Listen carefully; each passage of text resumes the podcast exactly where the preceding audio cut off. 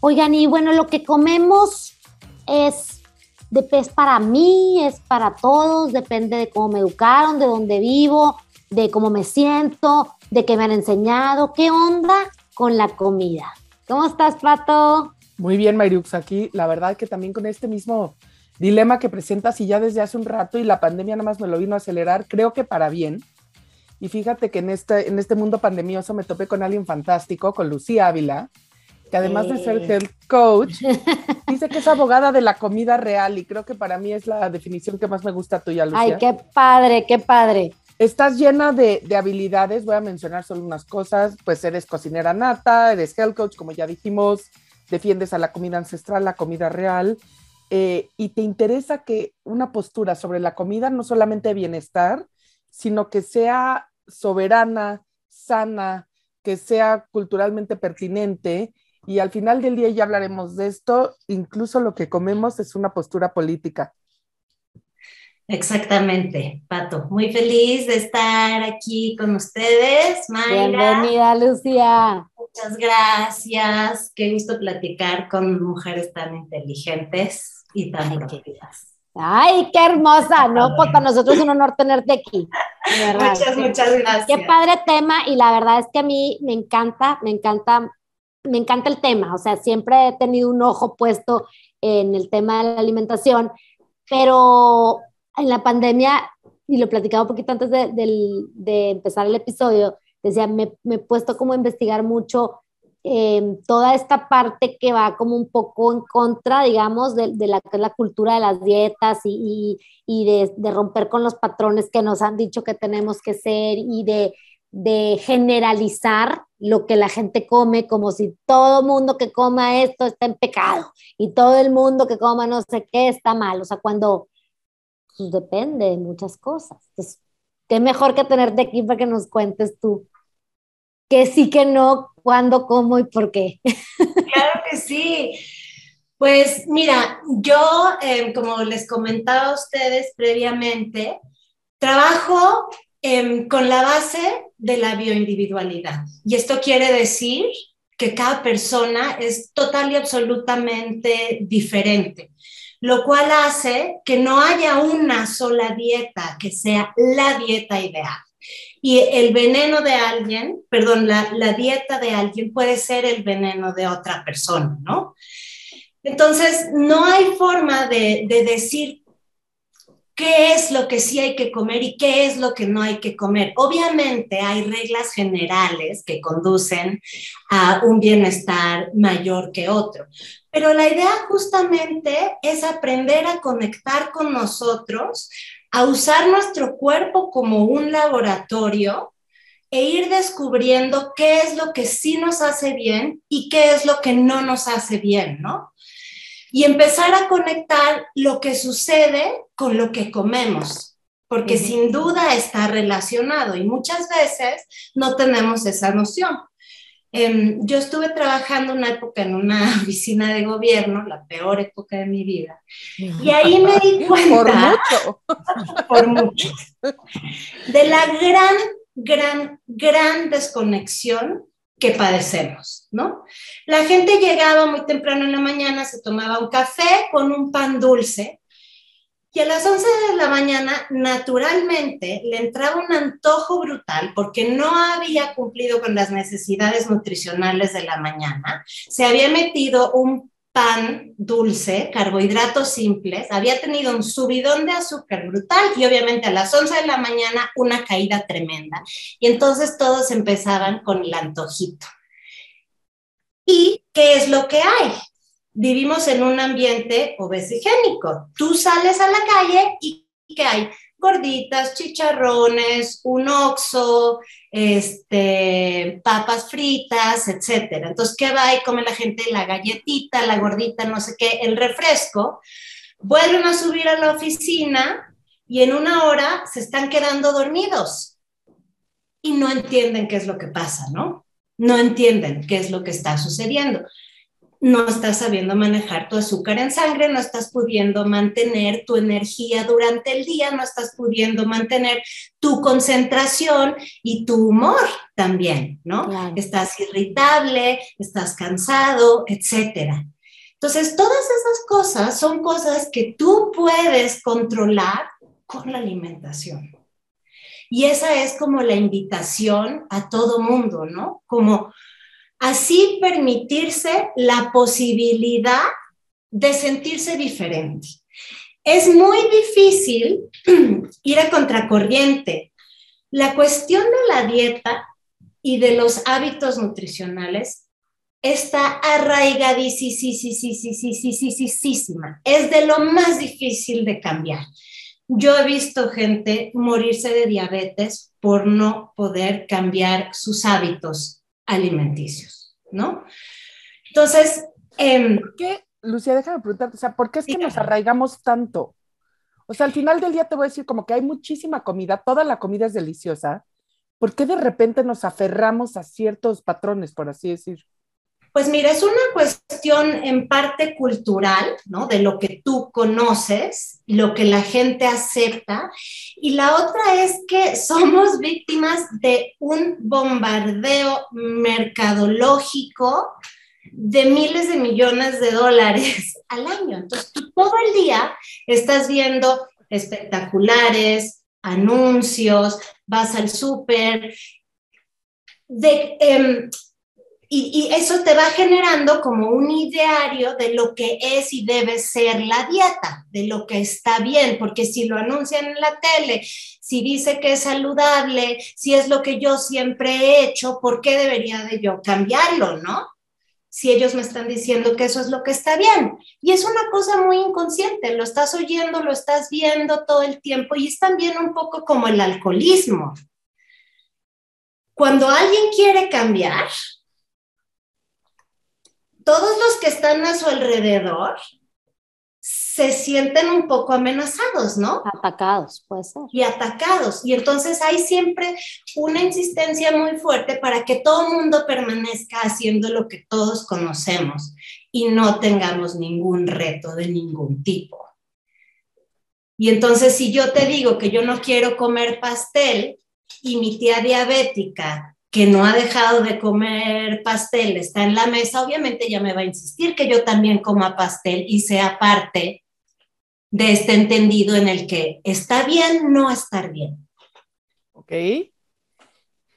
Y digamos, ¿cómo le hacemos? Porque muchas veces creemos que comemos sano. O sea, yo les voy a poner un ejemplo.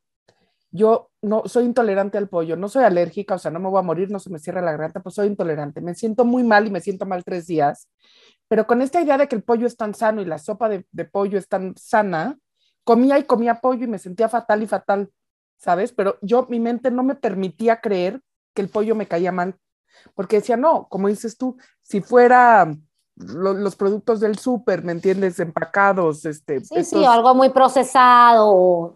Sí.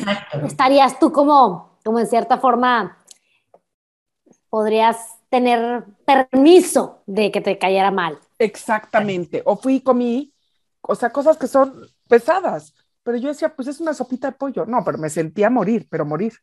Entonces, de repente hay un momento que yo te oigo y digo, tiene toda la razón, pero ¿cómo le hacemos, como dice Mayra, los de a pie, los que diario comemos ahora sí que como podemos, y no me refiero al panecito, ¿no? Sino, pues comes un poco lo que crees que es sano, un poco lo que se te antoja, un poco lo que sabes cocinar también, ¿no? Sí, sí, sí. O sea, comes un poco lo que está tu, o, lo que tienes a tu alcance, ¿no?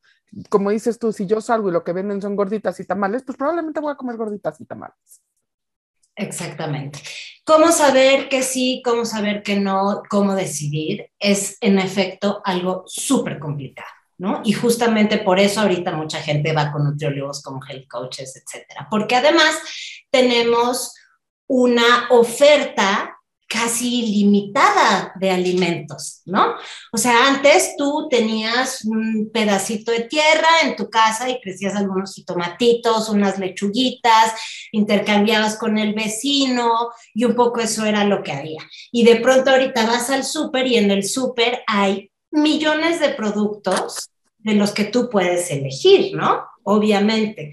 Y, em, Digo, y además te voy a decir una cosa también que creo yo, o sea, tienes información, yo, yo sé que por todos lados te bombardean que comas lo que hay en el Oxxo, tal vez, ¿no? Un tema mercadológico para promover ciertos eh, alimentos procesados, pero también lo hay para el tema de bajar de peso y de tener un cuerpo ideal. Y para eso entonces no puedes comer ni un solo carbohidrato, por ejemplo. Y tienes que comerte todas las proteínas del mundo y comerte tres pollos al día está bien, porque te va a hacer fit, te vas a marcar. Y, y entonces, entonces ahí, pues, ¿cómo reaccionas? Si quiero ser flaca, pero quiero ser sana, pero quiero marcarme, pero que necesito proteína. Entonces, está bien difícil. Está muy difícil, está muy difícil. Yo creo que, em, bueno, lo primero, ahorita con lo que tú mencionas, es sí de verdad hacer un esfuerzo por desaprender esta idea de que tenemos que encajar en un estándar de belleza y sobre todo las mujeres. Bravo, sí, te lo prometo que... Que vamos a tener una dieta restrictiva, o sea, eh, algo que yo no puedo entender es que para lograr eso tengamos una, una dieta restrictiva y el cuerpo no esté en salud. Y hay muchas chavas influencers de fitness y de salud que no están en buena salud. Toman, tratan perfecto para el Instagram, pero que no, se pueden embarazar, ¿sabes? No se pueden embarazar. Además te voy a decir, que desgraciadamente no ves un cuerpo, a ver, no por ver un cuerpo fit, significa que la persona está en salud. No por ver un cuerpo no fit, digo, para los estándares, significa que la persona está eh, con mala salud. O sea, la salud no necesariamente está reflejada con cómo No necesariamente está reflejada, pero sí es cierto que el sobrepeso es un indicador de riesgo para muchas enfermedades no transmisibles. No transmisibles. Te voy a decir una cosa. Coincido, pero te voy a decir qué es sobrepeso. O sea, porque yo te voy a decir, yo, por ejemplo, entre, mi, entre mis primas y entre mis amigas, probablemente soy la más grande, aparte también como en general como de altura, ¿sabes?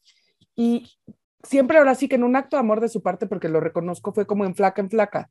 Y esos mismos en flaca, ahora vemos las fotos y me dicen, ay, qué flaca estabas. Y yo, pues no les voy a decir porque las quiero, pero me vas a decirles, no, es que para ti estaba gorda. Y todas sus referencias eran ellas mismas. Cuando a lo mejor mis huesos ni todo. Por cierto, además, yo siendo de las más sanas. Te prometo que estoy en las... Entonces, llega un momento que dices, ok, si el sobrepeso, pues el sobrepeso me lo tiene que decir un doctor. No puede ser mi entorno el que me está indicando que tengo sobrepeso. Exactamente. Tu constitución ósea, etcétera, es justamente tuya y es totalmente distinta a la mía. Yo pasé años de mis, en mis 20 traumada porque tengo las costillas muy anchas y no me veía flaca como la Barbie. Yo también. Que tenías que sacar dos costillas, ¿ya me entiendes? Sí, o sea, era como salía, opérate las costillas. ¿Qué hago? O sea, por más que flaque, no me veo flaca. ¿Qué hago?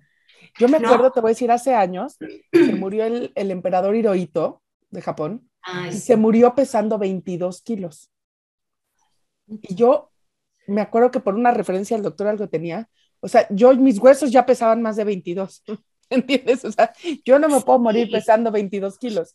Y es algo, es un... Eh, entonces, ¿cuál iba a ser el estándar? Llega un momento en que, por favor, ya normalicemos que todos tenemos cuerpos distintos y también normalicemos que no somos gel coaches todos, tú sí, ni somos nutriólogos, ni sabemos qué, cuál es el verdadero concepto de salud. Pero sí podemos aprenderlo y lo que también podemos hacer es compartirlo, ¿no? Entonces, con respecto a lo que sí hay que comer y no hay que comer, yo tengo un acercamiento de muchísima libertad, ¿no? O sea, yo soy, en inglés le dicen flexitarian, que es como flexitariano, como flexible, ¿no? Como yo como de todo. Ok. Chetos también. Si a veces voy a una fiesta de niños y hay un bol de chetos y se me antoja un puño de chetos, me lo voy a comer porque quiero ser feliz, porque quiero convivir, porque no voy a estar restringiéndome y pensando, putas, que si me como esto ahorita, entonces pues ya no me puedo comer, ¿sabes? Hay que, no te gane tu, que no te gane tu paz, pues. El alimento que no te la quite. Que no te gane el miedo. Comer con miedo es lo más insano que hay. Lo más insano que hay. Las emociones tienen muchísima injerencia en tu salud física Entonces, si tú estás amargadísima y triste porque estás en una dieta en la que puedes tomar agua con miel de maple y pimienta de cayena nada más y llevas cuatro días haciendo eso, te juro que es menos saludable que si te hubieras comido hamburguesas esos cuatro días. No, y, eso es una cosa importante. También llega un momento donde, si yo no soy una gran comedora de hamburguesas, en realidad, digo, madre, como muy sano porque es comida a mí que me gusta, ¿sabes? Me gustan mucho las verduras y me gustan mucho los proteínas, en fin, no, no como mucho procesado, pero lo que te quiero decir es que de repente yo veo una hamburguesa, digamos, normal, de estas que haces en tu casa, tal vez no los restaurantes de comida rápida, que sus estándares me, de repente me quedan dudas. Y digo, bueno, pues lo estás haciendo con, con carne, un poco de pan, son vegetales, o sea, ¿qué tanto? también no perdamos esta como claridad de entender que no todo es veneno. No, y te voy a decir que, o sea, sí hay diferencias en los alimentos, ¿cómo te diré? La comida real. También hay pan que es masa madre y es real y es delicioso y, y, puedes, o sea, dentro de lo que te gusta puedes escoger mejores o peores ingredientes, ¿no? Exactamente, exactamente, justo. No es lo mismo una hamburguesa que tú haces en tu casa a una hamburguesa que te comes en McDonald's. Ah, y el problema no es la comida, es lo que le hacen a la comida. Entonces ahí va mi regla, ¿no? En, esta, en esta versión de ser eh, flexible con la dieta, la manera en la que yo recomiendo comer es 80-20. 80%, de las veces lo más saludable que puedas, 20% de las veces cómete lo que se te dé la regalada gana, disfrútalo y sé feliz. Punto. Y se acabó. Ese 80% que yo te estoy diciendo, come saludable, ¿a qué me refiero con comer saludable? Estamos en México, entonces me voy a ir un poquito por ahí, porque yo soy gran defensora de la dieta de la milpa.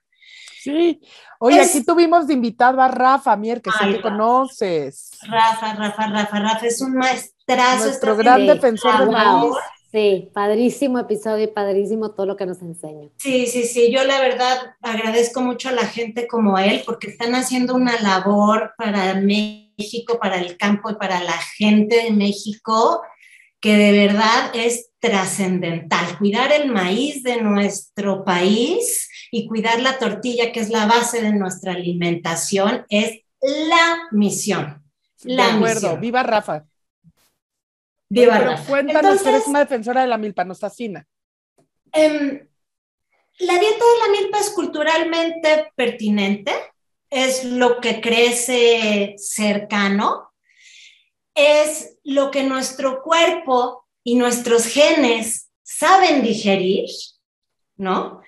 Eso es importante. Entonces, eso es muy, muy, muy importante. Y también es la referencia de sabor que tenemos, ¿no? O sea, siempre hemos crecimos con el maíz, con la calabaza, el chile, el frijol, etcétera, y de pronto llegas con un nutriólogo y te dice, bueno, ahora vas a comer atún de lata, claras de huevo, pan bimbo, gelatina light y yogur, pues sabes qué, sácate, no, porque yo quiero unos huevos con frijoles y salsita y tortillas y otros sabores. Entonces, ¿qué comer en México? Lo que hay en la milpa. Frijol, chícharo, haba, lenteja, calabaza, quelite, calabaza de Castilla, este, obviamente el maíz, que es el carbohidrato que nos ha sostenido a la, civilización mesoamericana, y ahí muy importante, justo lo que habla Rafa, cuidar la calidad de la tortilla, que lo que comemos ahorita en las tortillas que venden, por lo menos en la ciudad, tienen más de 62 aditivos. Eh, y es un maíz forrajero de pésima calidad y eso ha hecho que la tortilla pierda mucho valor nutricional. Entonces también, si nos es posible apoyar a los molinos en donde todavía nixtamalizan de manera tradicional y consumir ese maíz, increíble, ¿no? Ah, sí. Em, yo siempre les digo, cuando vas al mercado, bueno, intentar no ir al súper, ¿no? Porque en el súper está toda la oferta ultraprocesada. Entonces, cuando tú vas al mercado, siempre eh, alrededor del mercado o afuera, siempre te vas a encontrar a una viejita indígena con un puesto chiquitito, con muy poquitas cosas, eso compra Va a ser lo más rico, frijolitos frescos, florecita de calabaza, un poquito de lotes, unos aguacatitos, no necesitas más. Una sopa de la milpa, si no eres vegetariano, un trocito de carne pequeño asado, unas calabacitas al comal con limón y sal y un elote con tantita mantequilla. Eso es saludable. Sí, claro. O sea, no hay que el blueberry con leche de coco, con maca, con no sé qué, con no sé cuánto. Y entonces la gente se empieza a asustar que dice, oye, yo ni sé qué son esas cosas, ni sé dónde las venden, ni no son sabores que ni, o sea, no tengo idea, no me relaciono. Pero si yo te pongo esos ingredientes a ti en la cocina, es mucho más probable que tú sepas qué hacer con ellos, ¿no? Y te sientas mucho más cómoda. Entonces, eso es. Yo que tengo en mi casa, siempre tengo una olla de frijoles, siempre, porque son como mi carbohidrato de emergencia, ¿no? Y tengo siempre chayotes, tengo calabazas y cuando me gana la prisa echo todo en la plancha con limón y sal, punto y se acabó, ya. No hay más, no tienes que pasar horas en la cocina, no tiene que ser carísimo, sobre todo no tiene que ser carísimo. Y métele a las verduras, ¿no? Sí, claro. Oye, como este autor americano, ¿no? Michael Pollan, que dice en defensa de la comida. Sí. Defendamos la comida, comamos lo verde, comemos lo que, lo que, lo que del campo, comemos lo que está cerca. Sabes que también irte familiarizando con esta naturalidad de los sabores, que a veces, ¿no que decías? Qué rico, o sea, qué rico la calabacita, el, sabor a la calabacita, o sea, porque, porque ahora entonces le ponemos, o sea, todo lo procesado tiene demasiada sal y demasiadas cosas que alteran un chorro los sabores y te van como el paladar también, no sé si es mal acostumbrándolo, no sé. Te lo comunifica, ¿no? Justo, me encanta que hayas mencionado eso, Mayra, porque totalmente, el paladar se educa, ¿no? Y entonces justamente la comida procesada tiene exceso de sal, exceso de azúcar, exceso de glutamato, por ende, exceso de sabor, y por eso creemos que todo tiene que saber como una explosión en la boca, y no es así. Y perdemos la oportunidad de disfrutar los sabores más sutiles.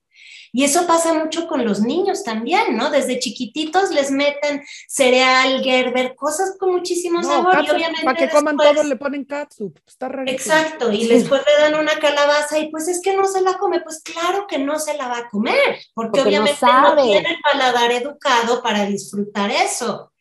Ahora a mí me pasa con mi hijo de 11 años que me dice, cómprame unos taquis. Órale, va, te los compro. Es un pleito, perdón, con los taquis, pero yo tengo esas edades y qué cosa. No, o ah. sea, una vez al mes te los compro, órale. ¿Sabes qué pasa? Se come siete taquis y deja la bolsa porque le resulta demasiado. Le gustan los primeros siete y luego dice, híjole, esto es too much, porque siempre en la casa hemos comido verduras y aprender a disfrutar el sabor, la textura, también tiene que ver con una cosa de conciencia y de estar presente y de, de aprender a disfrutar la comida, ¿no? Y te voy a decir algo que yo creo que también es muy importante lo que dices, Lucia. Tenemos que ser conscientes ahorita que te oigo, ¿no? La dieta, la milpa y todo, que no por seguir una dieta de estas sanas vamos a ser flacos. Porque yo lo que también veo mucho, sí, no, sí, sí, cierto. No, Mayra, me conoces lo que como, ¿me entiendes? No, pues sí, También. Pero te voy a decir qué pasa. Yo veo que sí la gente entonces se pone a comer ahora sí que calabazas, no enflaca y dice, ah, no, pues si no voy a enflacar, entonces ya como, ¿sabes? Pastel. Y es como, no, no estás comiendo calabazas porque vas a enflacar. Estás comiendo porque son ricas, porque es que desgraciadamente el concepto dieta lo hemos transgiversado a ser flaco. O sea, totalmente. Y, pues no es, o sea, tu dieta es para que comes, yo lo digo, es tu alimentación. Si quieres, le quitamos el nombre. Es la nutrición, o sea, hay que comer por la nutrición, no por el sabor, no por la apariencia. Quienes comemos como se debe, no estamos flacas Estamos delgadas, sí, con una cierta constitución, o sea, no hay obesidad mórbida porque no hay forma de que haya obesidad mórbida si comes bien, pero flaca así como las de Instagram, no. Porque yo sí me desayuno dos huevos y me como dos tortillas y me como un poco de, o sea, de arena y de fruta y pues eso es cantidad de comida, no me voy a limitar. Y eso hace que el cuerpo se engruese y está bien porque está saludable, ¿me entiendes? Sí, sí, sí, Esas chavas que están hiperflacas, que no tienen un gramo de grasa, muy probablemente están comiendo de menos y haciendo de más ejercicio. Sí, o llenándose yo, por ejemplo, los polvos. O sea, yo esa parte llegó, o sea, yo mucho tiempo de mi vida desayunaba un polvo. Sí. Por años, te lo estoy diciendo. Y sí, fueron años en que a lo mejor mi, mi complexión era más delgada, también tenía menos edad. Pero yo sola dije, ¿por qué me estoy tomando un polvo? O sea, habiendo tantas cosas, ¿por qué me estoy tomando un polvo? Porque una nutrióloga me dijo que yo desayunara siempre un licuado y me iba a controlar el consumo de calorías de mi día. Mira, lo que algo que es increíble es el poder que tiene el alimento de transformar los genes. Y al final cuando tú comes algo, estás comiendo una información genética de una planta que tiene una sabiduría ancestral totalmente. Ancestral totalmente. Entonces, cuando tú te comes la planta, no solo te comes el nutriente y te comes la fibra y te comes el agua que tiene y te comes este, los fitoquímicos que tiene que obviamente te hacen bien, te estás comiendo toda esa información que es lo que le va a decir a tus células de qué manera sí seguirse reproduciendo. Porque estamos totalmente conectados. O sea, en la tierra, la tierra la llevas dentro de ti mismo. Somos polvo de estrellas. Estamos hechos de los mismos elementos que el cosmos. Y de alguna manera hemos creído que nosotros podemos separarnos de esa completud y hacer las cosas de una manera diferente. Pues no, no se puede, porque todo tiene una lógica energética en el planeta que circula y todo tiene una sabiduría y todo tiene una energía que afecta la polaridad del cuerpo también. Es muy diferente un producto al que le extrajeron con máquinas todos los nutrientes, le, lo inflaron, le pusieron mil cosas y después le volvieron a poner colorante y saborizante y lo metieron en una bolsa y además lo volaron desde China para acá, que la calabacita de la que hemos estado hablando, que creció aquí en la milpa, en el sol, con agua relativamente limpia y con un campesino que todos los días iba a revisar que todo estuviera bien no es igual. Además, te voy a decir, es una postura creo que muy nueva, la de no seguir. O sea, yo me acuerdo, mi abuela se murió de 99 años, jamás la vi escoger qué comía, decir, ya comí mucho. O sea, mi, abuela, como decía un amigo de mi papá, cenaba chiles, eh, ¿me entiendes? Chiles rellenos y arroz con salsa chipotle ni agruras le daban, ¿sabes? Su dieta. es una mujer que siempre comió intuitivamente. Ajá. Sí, no estamos hablando de generaciones de gente que comía lo que había, también en su región, lo que había en su entorno, se lo comía, porque así era. Y en verano te comían la sandía de cena, que dice, no, te cayó empezada. Pues eso era lo que había, se daba la sandía, era verano. Si estás crudo, no comas sandía. No. o sea, lo que te quiero decir es que la, la, la, la, dieta iba de acuerdo a, al entorno. Y a la temporalidad y a la estaciones del año, que esa es otra cosa que hemos perdido la noción de la conexión. Y entonces compramos mangos en enero, que son mangos que ni siquiera tienen el sabor, que ni siquiera tienen los nutrientes, y estamos pues desorganizando todo también el medio ambiente porque estamos queriendo consumir alimentos que no son de temporada. Entonces, consumes los alimentos de temporada, además son los más baratos, los más dulces, siempre.